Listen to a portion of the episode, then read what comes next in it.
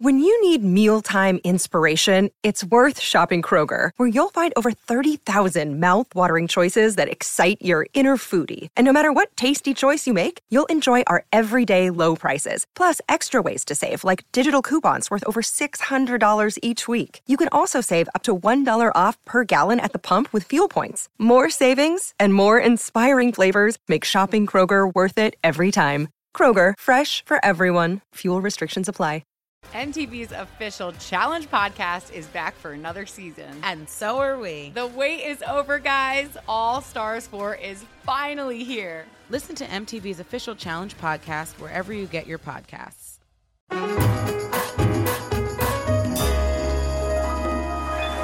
Welcome, one and all, in here, out there, to.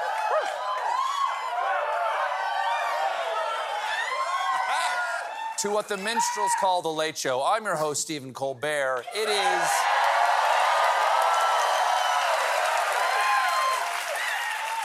For, uh, for a lot of people out there, it's, it's spring break. Uh, for instance, President Biden, he's on a tour of Ireland right now, being shown around by his counterpart, Irish president and magical business gnome, Michael D. Higgins. Higgins invited Biden to spend the morning at his home and cemented their friendship with a tree planting ceremony.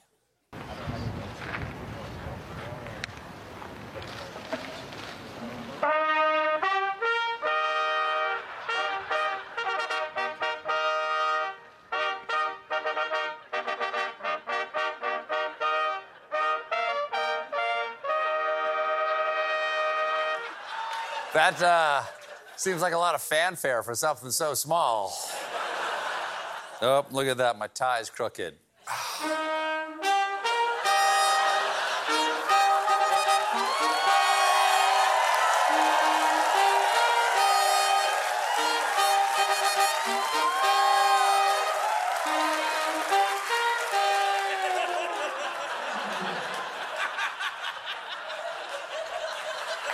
I think we got all the juice out of that. I think we got the juice all out of that one.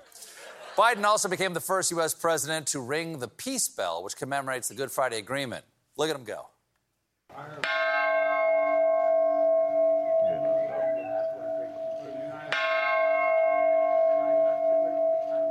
This from my Irish ancestors. Fourth one for peace. All right, fifth time's the charm. All right, one more to grow on. Lucky number seven. Crazy eights.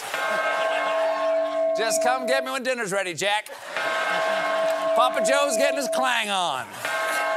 Come seven, come 11. Boxcars.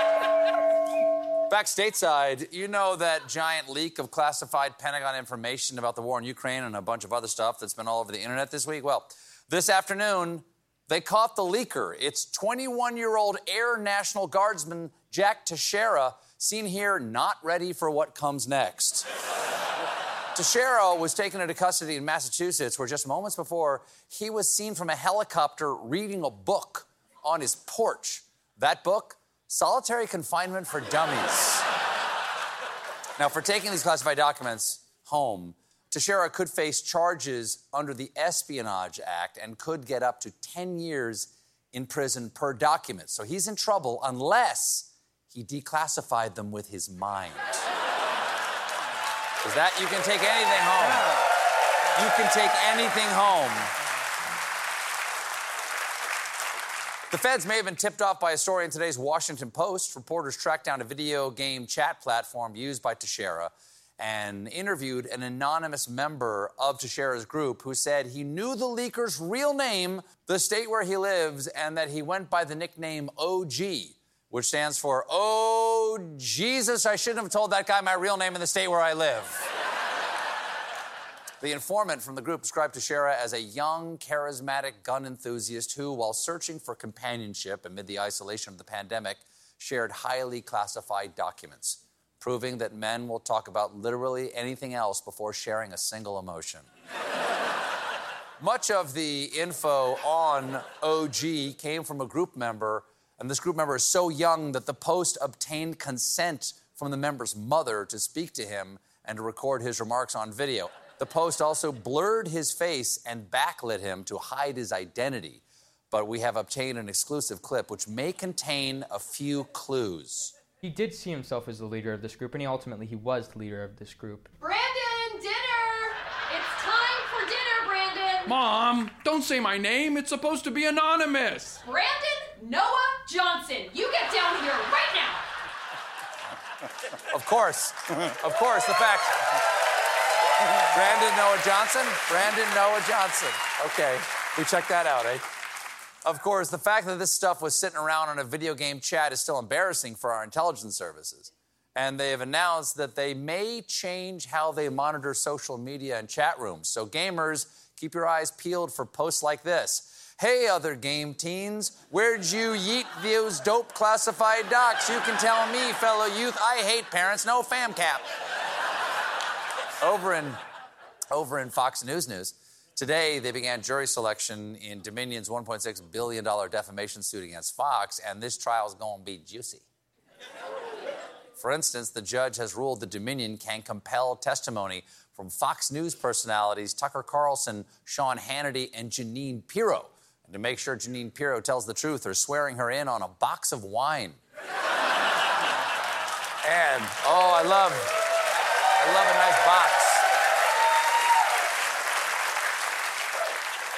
The excitement has already begun. Yesterday, the judge sanctioned Fox for withholding evidence and appointed a so called special master to investigate whether Fox previously made assertions to the court that were untrue or negligent. So the job is to figure out whether Fox News lies?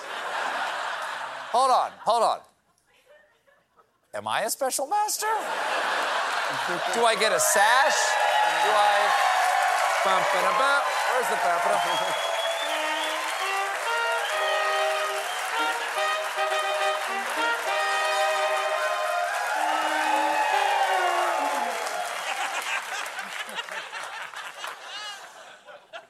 Let's uh, get to the withholding and or lies. Turns out Fox is also being sued by one of their former producers. And that producer's lawyer has just released this bombshell. There are secret Fox audio recordings of Rudy Giuliani and other allies of the former president. And this judge is pissed because Fox had these tapes and never turned them over, and they are damaging. Just ask Fox News host and real housewife of Nuremberg, Maria Bartiromo.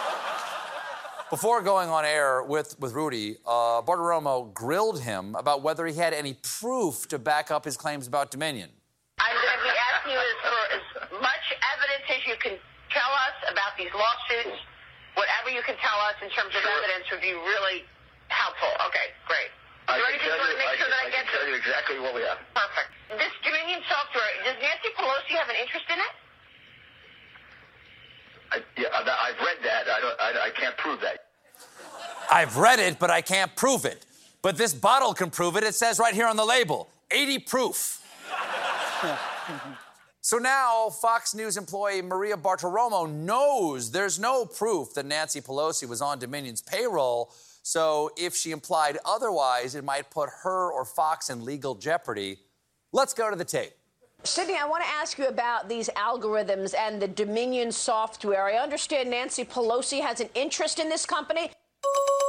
Oh, Maria Bartiromo said the phrase that pays. Johnny, tell them what Dominion's won. $1.6 billion! And a solid gold dinette set from Broy Hill! Broy Hill! Suck it, Rupee!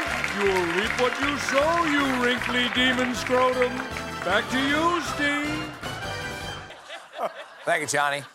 The judge was also upset that after Fox's lawyers claimed that Rupert Murdoch had no official position at Fox News, turns out he actually does. And it doesn't look like he's giving up control soon because reportedly, Murdoch assiduously avoids any discussion of a future in which he isn't in command of his media empire and reminds people that his mother lived till 103. Oh, and Rupee could make it to 103.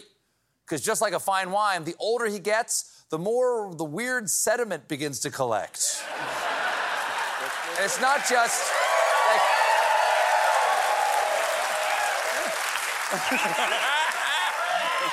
it's not just his work life that's going down the Roop tube. Murdoch recently called off his engagement to former dental hygienist Ann Lesley Smith just two weeks after announcing it. I know, that's so sad. But on the bright side, ladies, he's back on the market. Hello. Put on your flirting shoes and get good at telling whether something is a liver spot or a lesion. Mhm. Mhm. Uh huh. Is that. Mhm. Is that. Is that a skin tag or are you just happy to see me? It's a fun image. It's a fun image. She may not be missing out on much because apparently Rupert is not the greatest husband. Case in point, a year ago, he broke up with his wife, Jerry Hall, via email, writing, Jerry, sadly, I've decided to call an end to our marriage. We have certainly had some good times, but I have much to do. My New York lawyer will be contacting yours immediately. Adding, use discount code Splitsville for 10% off your divorce attorney. There's news from baseball, America's pastime after football guns, beef, and anger. In an effort to speed up the action this year, the MLB introduced a pitch clock, and it is working because average game time is down 31 minutes, on track to be the lowest since 1984. Yeah, man. Yes. Of course, in 1984, players sped up the game with an innovation known as piles of Coke in the dugouts. But the pitch clock has hurt one of baseball's most important traditions, and that's drinking. Because shorter innings means teams have less time to sell beer at games. What? If I can't have three $12 beers, how am I going to be drunk enough to buy two $15 hot dogs? We got a great show for you tonight. Coming up, Nicolas Cage.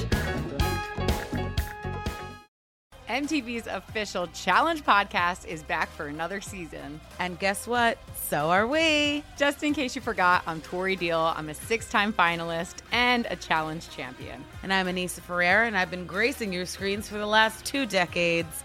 I am a veteran challenger and challenge all star. And speaking of all stars, All Stars 4 is finally here. I'm going to be honest, I literally thought this day was never going to come. Well, the challenge gods have answered our prayers, and we're going to be right here along with you fans covering every episode on the podcast. And this season takes it to a whole new level.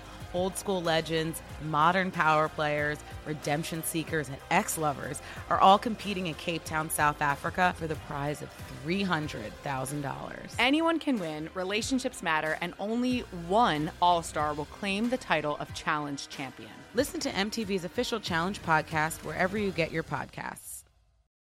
Welcome back to the Late Show, already in progress. Ladies and gentlemen, my guest tonight is an Academy Award winning actor who has been in some of your favorite movies. He now stars in the new film Renfield. Please welcome to the Late Show, Nicolas Cage.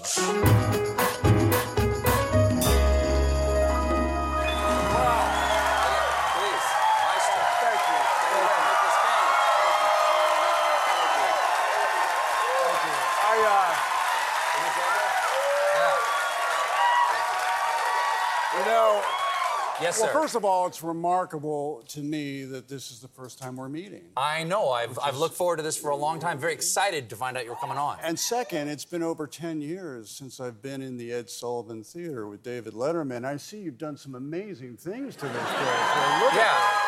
Couple coats of paint. Yeah, it's Couple gorgeous. It's absolutely very much. beautiful, yeah. Well, it, as I said, it is very exciting to have you, Nicolas Cage. I'm a Nicolas Cage fan, and there you, you. are, Nicolas Cage, Well, right yeah, there. It's, And if just me. It's just me. But if you want that Nicolas Cage feeling, you can't do better than Nicolas Cage. Oh, well, thank you. You've been in so many movies. Um, uh, everyone's got their favorites. Um, obviously, I'm a National Treasure fan, um, a Raising Arizona fan, Leaving Las Vegas, uh, Valley Girl. Oh, yeah.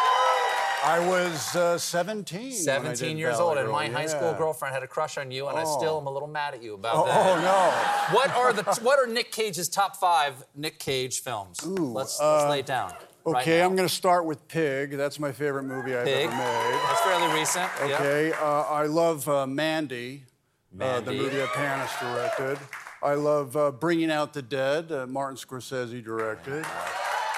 So uh, I loved uh, Bad Lieutenant, Werner Herzog. I loved a movie called Joe that uh, uh, David Gordon Green directed. All right, there you go.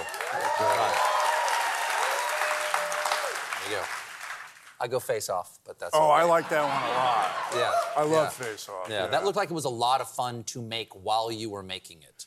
Yeah, you know what was interesting about Face Off, and I, I could have mentioned Vampire's Kiss because Vampire's Kiss was a little movie I made where I was able to explore my more abstract dreams with film performance.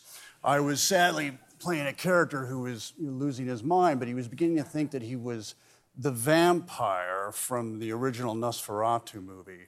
And when you're playing a character who's losing his mind, he can believe he's Nosferatu. So I got to act like a German expressionistic silent movie star. And that was cool, like these facial expressions and whatnot. But Face Off was a big movie, a big studio movie that I made at Paramount.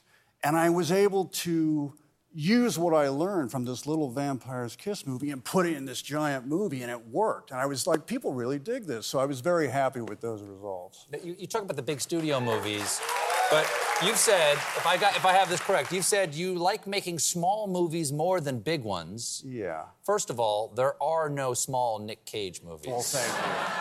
But um, why? Why do you? Why do you feel that's more enjoyable for uh, you? Uh, well, I guess it's because I think when it's an independently spirited movie, you're trying to do something original, something independent in the storytelling process. Mm-hmm.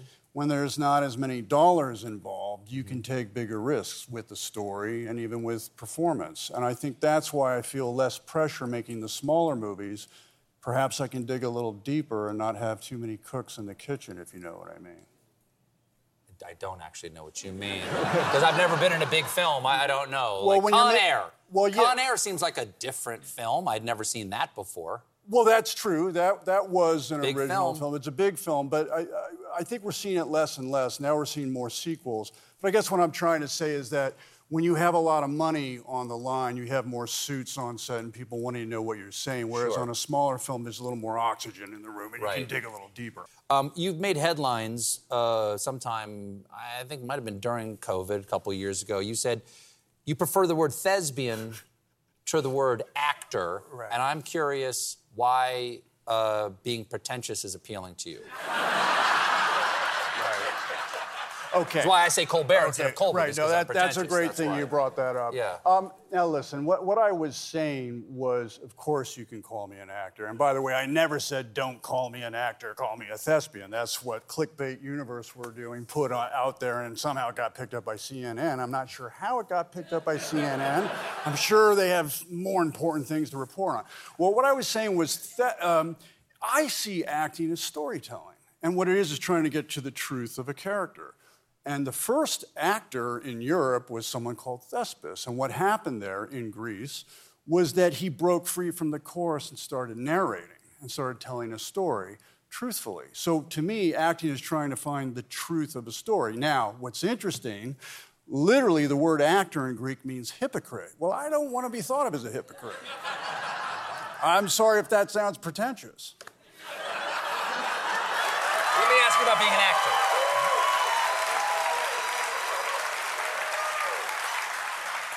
Let me ask you about being an actor because I, I, I was an actor for many years, and I used to think when I was acting, I think I'm a working actor. I'm always going to work. But when I wasn't acting, I'll never work again. And do you do you even at, at your stage? Wow. Do you ever have that feeling? Oh, yeah. I think what we do is freelance, you know, and this is a, a time where I've, by design, decided I, I want to take a break. I want to be with my daughter. Right now? Right, yeah. I want to see what comes. I don't want to have something always in the pipeline that I have to think about and prepare. So this is a little bit of a breathing room for me. But even now, you know, you can go all the way back to Humphrey Bogart, one of the biggest stars of all time. He would go and have a martini at the, uh, the Pacific dining car in Los Angeles, going, I'm never going to work again. Or David Janssen from television was worried he was never going to work again because what we do is freelance. You know, we don't know where the next job is coming from. And those anxieties do come in because we care, we want to work. And also the industry, those suits you were talking about on the set, are always going, well, what's the last thing you did? Because Oh, they yeah. see you as an extension of the last thing that you did all the It's time. It's so true. It, you're only as good as your last movie. It's uh, they don't seem to remember all the other stuff. Well, let's talk about your your, your next movie, Oh, which right is, on, is yeah. extremely enjoyable. The new movie is called Renfield. It stars you, Nicholas Hoult, Awkwafina, and Ben Schwartz. Great. It's it's it's funny. It's horrifying. Um, you're Dracula. Yes. What's the premise? Well, the premise is a, it's a unique one, and it's a very good one, I think, and very relevant, very current. And Nick Hoult plays Renfield, and this is his movie. He is starring as Renfield, and he's so witty and so charming. For those who don't remember from the original story, Renfield is sort of well, a, he uh, was played by Dwight Frye uh, beautifully in uh, the original Bela Lugosi uh, movie from Universal Studios, Dracula. He's like a manservant to Dracula. Correct. And but in this movie, Renfield is the star, and he's trying to escape from a, uh toxic uh, relationship, uh, a codependent relationship. He's trying to free himself from that, and Dracula won't let him. And who's a narcissist? He's a sociopathic, uh, king of bait and switch tactics, narcissist. Um, I'm sure they had a lot of fun together, maybe uh, 200 years ago on the road as rogues, Right, yeah. you know, and having But the big spark is gone. laughs. And the, but this, now the relationship has turned sour, and uh, Renfield wants out. And he realizes the error of his ways, and I don't want to let him out. Because to me, Dracula, for my view, the reason why Dracula is so compelling as a character is even though he's a supernatural character, he's really still about the human experience. This addiction to blood, well, you can supplant that with alcohol or heroin or sex, and that's a very human issue. Or this curse that he has of eternal life. Well, what does that really mean? That means he's going to be getting his heart broken over and over again forever. So he's very uh, pained by that. So in this clip you'll see later, when Renfield wants to leave, it, it, it's a betrayal to Dracula, and he's very hurt by it. Because Renfield goes into group therapy. He goes into a codependent group therapy. He does. It's actually, I mean, but that was the tricky balance because it's actually not a funny subject matter. It's a serious subject matter. So we had to find a way to play it and give it pathos and genuine regard for this serious situation, and then d- uh, tap dance around it to find where we could mine the humor, if Right. you will. The humor and the multiple decapitations. Because Yes, there's a lot of that It's a horror movie, too. Let's not forget that. Indeed, and my favorite, one of my favorite tones in filmmaking is this blend. You wouldn't think that horror and comedy go so beautifully together, but if you think about American Werewolf in London, Sure. delicious. I was in the cinema watching. I was like, wow, this. I, I'm, I'm laughing, and now I'm really scared. It just slaps you around. I'm like, wow, this is great filmmaking. And I, I this, that's the bullseye we were trying to hit with Renfield. Well, here's, here's one of the bullseyes right here, Jim. Would you like to introduce yourself to the group? I'm the Prince of Wallachia.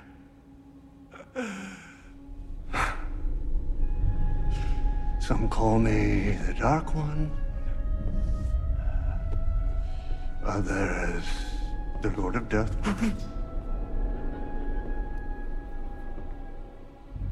However, to most, I am known simply as Renfield's boss.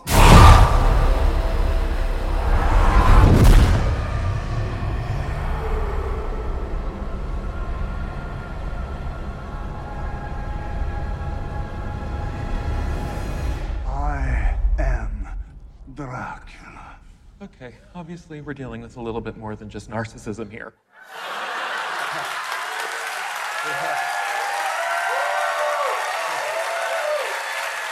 We have to take a quick break, but do not go anywhere because we will be right back with more Nicolas Cage, everybody. Stick around.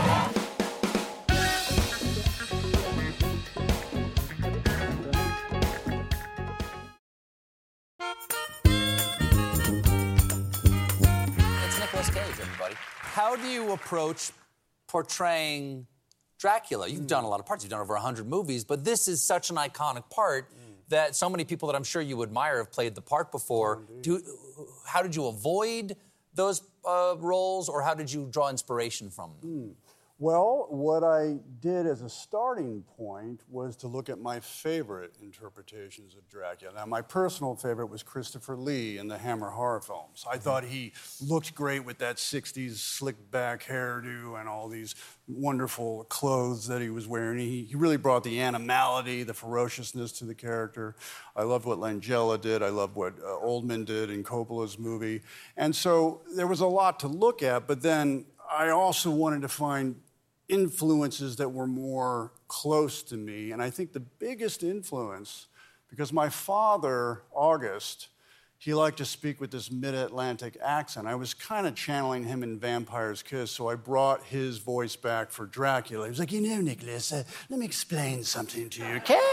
And so. This is how your father would talk? Yeah, that's how, because he, he said, I want to speak with distinction because I'm a literature professor. And so he had his reasons, but I could never understand why he spoke in that continental accent. So a, a bit of an actor himself. Uh, I, well, but he, I guess he was speaking with distinction because he was teaching about great literature. So what else was he going to do? Sure. But but um, yeah, so he was a big influence, and then the uh, the other big influence, believe it or not, was Anne Bancroft from uh, The Graduate.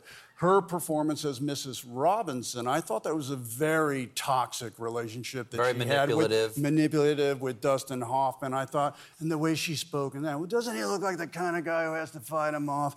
Yes, he does. and that's Dracula. Count to me. Dracula, you're trying to seduce me. Yeah, you, you- that's. yeah.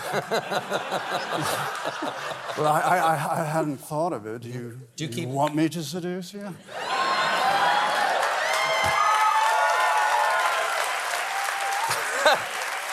Did you? He's got some great clothes. He's got some great stuff. Do you ever keep the stuff that you wear? Do you ever keep stuff from set? The only, well, I came into Wild at Heart with this snakeskin jacket that I found in a secondhand store off of Melrose called You Hardbox. sourced that. I sourced it. And I said, I don't know where, but I'm going to wear it in a movie at some point. And I say, said to David Lynch, you know, I, I want to sort of have a. Uh, kind of a Marlon Brando in the fugitive kind look, so I want to wear this snakeskin jacket. So I like it, Nick. And then he wrote Nixter. He would say, I love it, Nixter. That's solid gold, buddy. And then he would he would write, you know, okay, this this here's jacket is a symbol of my individuality and my belief in personal freedom. And I said, I kind of want to bring Elvis Presley into this. I think Sailor would look up to Elvis as a kind of uh, power force for him to to channel. So it was sort of my what I call Warhol performance, in that I was taking these icons like Elvis and Brando and meshing them together and doing what I wanted with the way they spoke and the way they dressed. Um, did you ever meet Brando? Did you ever spend any time I, with him? I did meet Marlon, and I said, Marlon, yeah, and I, I said to him, uh, he was giving a, a talk. He showed his mo- movie Burn uh, back then at CAA, and I went to the screening with Giovanni Ribisi. And I said afterwards, I said, Marlon, I just want you to know, I mean, everything you've done has really inspired me to be an actor. He said, oh, Jesus, Nick, give me a break.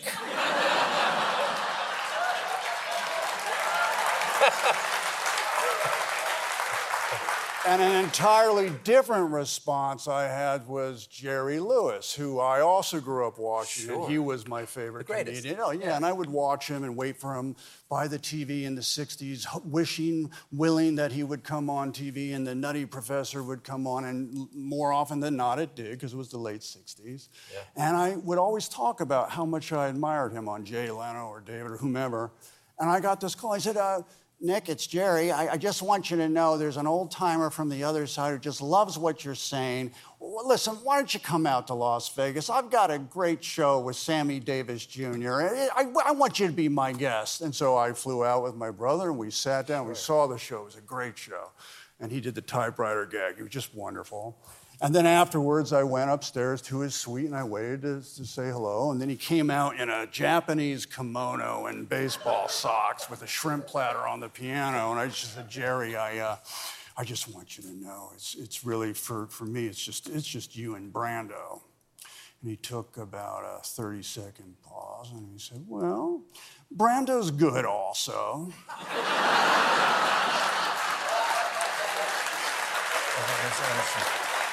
So jealous. Yeah. So jealous of meeting Lewis.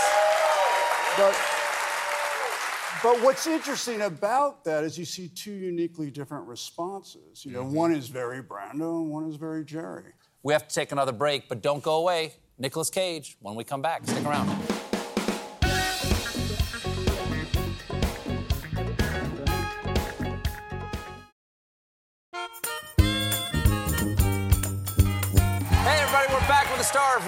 Of Renfield, Nicolas Cage. Is it true that you're thinking about doing a musical?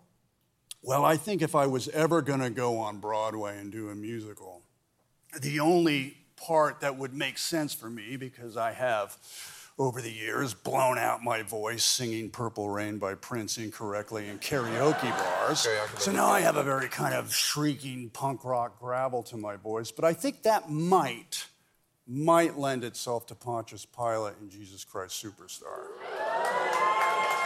Oh, it's my, my favorite. It's my favorite right. musical. I would do anything to be in that musical. Oh, I love mean, there's that. no part in there for me. What- Not what- if, I mean, maybe Peter or somebody's smaller part like that, but. Uh, Do you have the time? I mean, What? it's eight shows a week, five months. You're busy here. I would, qu- I would quit the You- show. you to would quit the show. But Punch, I can see Pilate. All the power of Rome and the mania of that part. And so the king is once again my guest. Mm-hmm. Yeah, I'm not going to break out into song tonight. And why is this?